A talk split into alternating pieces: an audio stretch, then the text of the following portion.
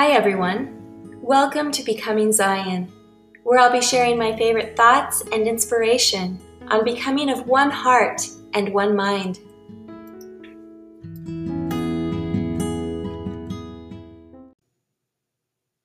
This is episode 5 for the Becoming Zion podcast. On today's episode, I'll be addressing the question Was Joseph Smith a prophet of God? When I think about becoming a Zion society, my thoughts go back to Joseph Smith and the pioneers who themselves tried to become a Zion people. In the world today, there are many people asking the question Was Joseph Smith truly a prophet of God? Today, I'd like to share my thoughts on that question. Centuries ago, a teenage farmer lived with their family in a simple house where they helped their father in the fields. They had limited education, but a passionate interest in the church and in God. With the country in commotion, it was a precarious time, filled with much confusion, with leaders contradicting each other and fighting for power, all claiming to have the answer that burned in the heart of the people in this small town. This person prayed frequently and fervently at an early age. They saw visions and had visits from heavenly messengers who taught truth and offered encouragement. They were told that they had a great mission to fulfill, and even as they doubted their ability to accomplish such a mission, they did not doubt that these messengers were indeed from heaven and must be taken seriously. For God Himself was calling them to the task at hand. They could not disobey and would not relent until they had done what the Lord had commanded. When the appointed time had come, specific instructions were given regarding how to fulfill their mission. They went to government leaders to discuss the state of affairs of the country and prophesied that if the leaders and people would not obey the counsel given them, death would come upon them. They had many allies, some of whom later betrayed them. They were imperfect, bringing upon themselves the judgment of God. They received unfair trials and attempted to escape death, but instead turned and walked the other direction, directly to a martyr's death. As they died, they called out to Jesus. They had fulfilled their mission. It was later acknowledged that they had been innocent. The events that transpired were so great that they are celebrated even today. Those who know anything about the prophet Joseph Smith likely think that he is the person I was describing. However, the person to whom I am referring was Joan of Arc. I find the similarity between the stories of Joan of Arc and Joseph Smith to be astonishing, and often wonder why it is that a person can accept Joan's experience as truth while completely rejecting the experience of Joseph Smith. How, we must ask ourselves, does one receive truth? Can it be found in a history textbook? And if so, which one? For they all vary slightly in what they say. Fortunately, as a member of the Church of Jesus Christ of Latter day Saints, I know that I have a direct conduit to heaven through which the Spirit can testify to heart's pure truth. Alma the Younger knew this. When speaking to his son of his testimony, he proclaimed, And I would not that ye think that I know of myself not of the temporal, but of the spiritual, not of the carnal mind, but of God. Alma didn't gain his testimony from anything carnal or man made, he gained it directly from God. But knowing that we can receive personal revelation is the easy part. The hard part is understanding how the Spirit communicates that truth to us. For Joan and Joseph had visions. Alma saw an angel. Oliver Cowdery felt a burning in his bosom. Elijah heard a still small voice. Samuel the Lamanite had words carried into his heart. Our prophet, President Nelson, extended an invitation to us not long ago.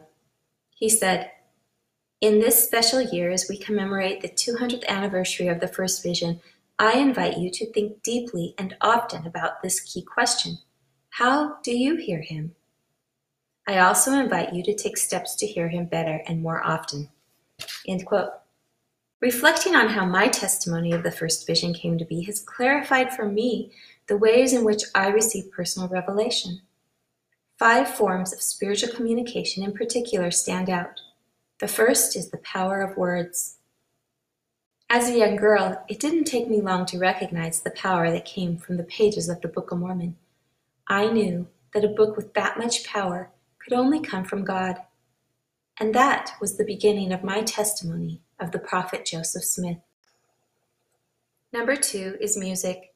For as long as I can remember, the song Praise to the Man has filled me with such warmth and emotion that I feel I might burst. Some people might call that a burning in the bosom. Number three, testimony. Years ago, the apostles combined their testimonies of the Savior and of Joseph Smith into a video called Special Witnesses, which can now be seen on YouTube.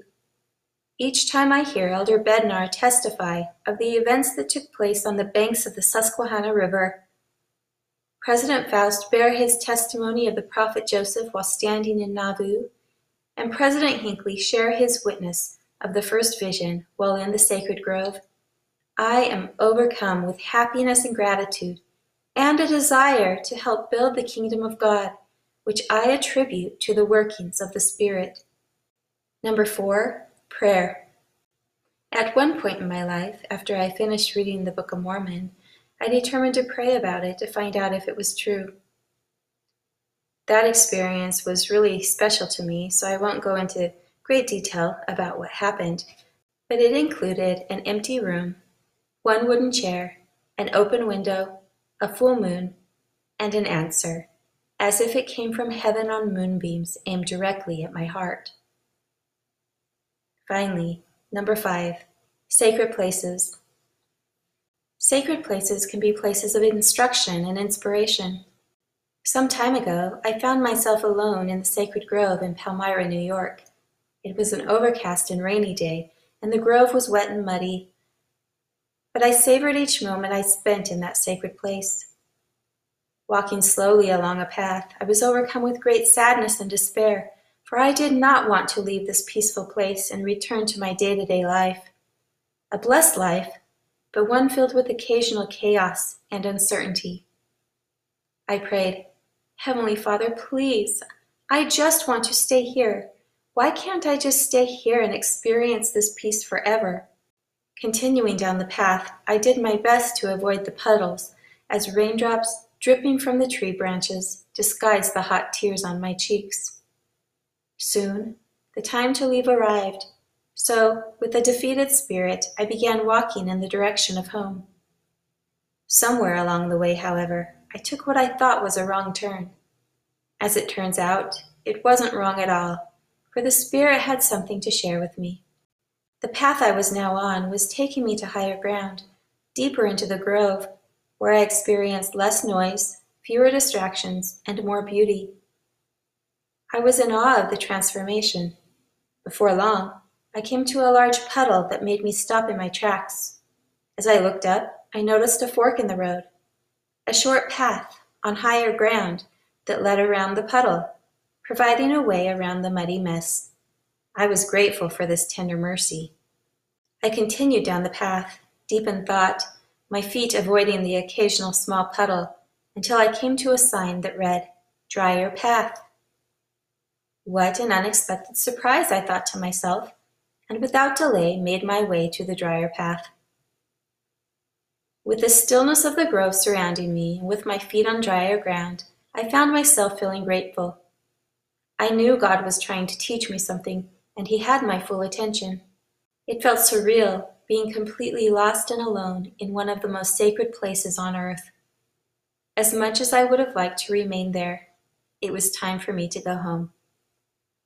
All I needed now was to know which way was home. For several more minutes I meandered down paths this way and that, taking in the beauty around me, when suddenly there it was, an exit sign, pointing the way to freedom. Turning to look behind me, I reflected on the things I had just learned. I gazed up at the trees, the sky, the heavens. I closed my eyes, the sacredness of the moment nearly consuming me. Smiling to myself, I pivoted my feet on the wet ground and headed towards home, filled with a sense of peace that was beyond description. for I had just received my own vision in the sacred grove. Like Joseph Smith, I had received an answer to my prayer. Like Lehi, I had seen symbols offering guidance as to how to live my life with a renewed sense of trust and hope. I now knew, without a doubt, that the peace I so desperately longed for that day in the sacred grove is available to me in my everyday life through my own personal sacred groves. For I, in the midst of my personal storms, will have access to higher, drier ground, forks in the road that provide temporary relief during hardship, and exit signs that point the way to freedom. There will be beauty that surpasses all understanding and impressions from the Spirit that will be life changing. I believe the story of Joan of Arc is true, but I know the story of Joseph Smith is true, for I have received many witnesses throughout my life from the Holy Spirit.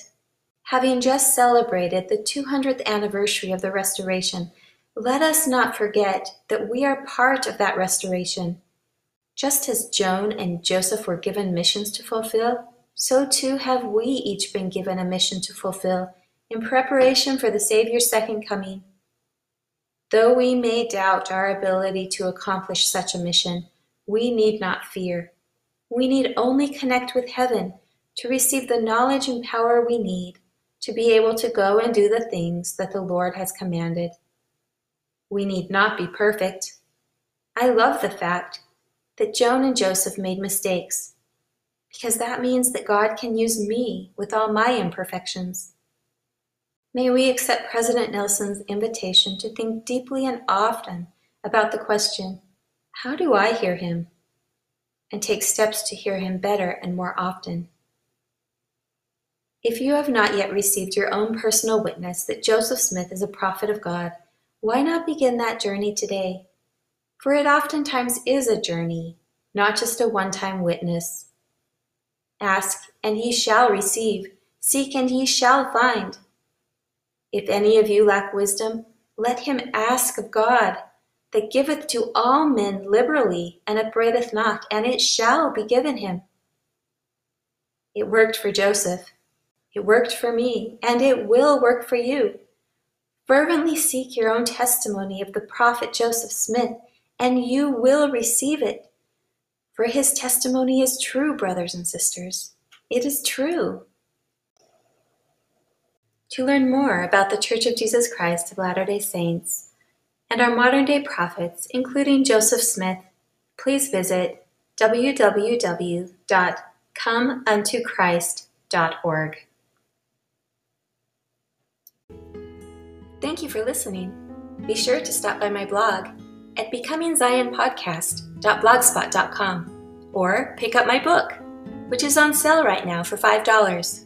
The link is in the show notes. Until next time, goodbye.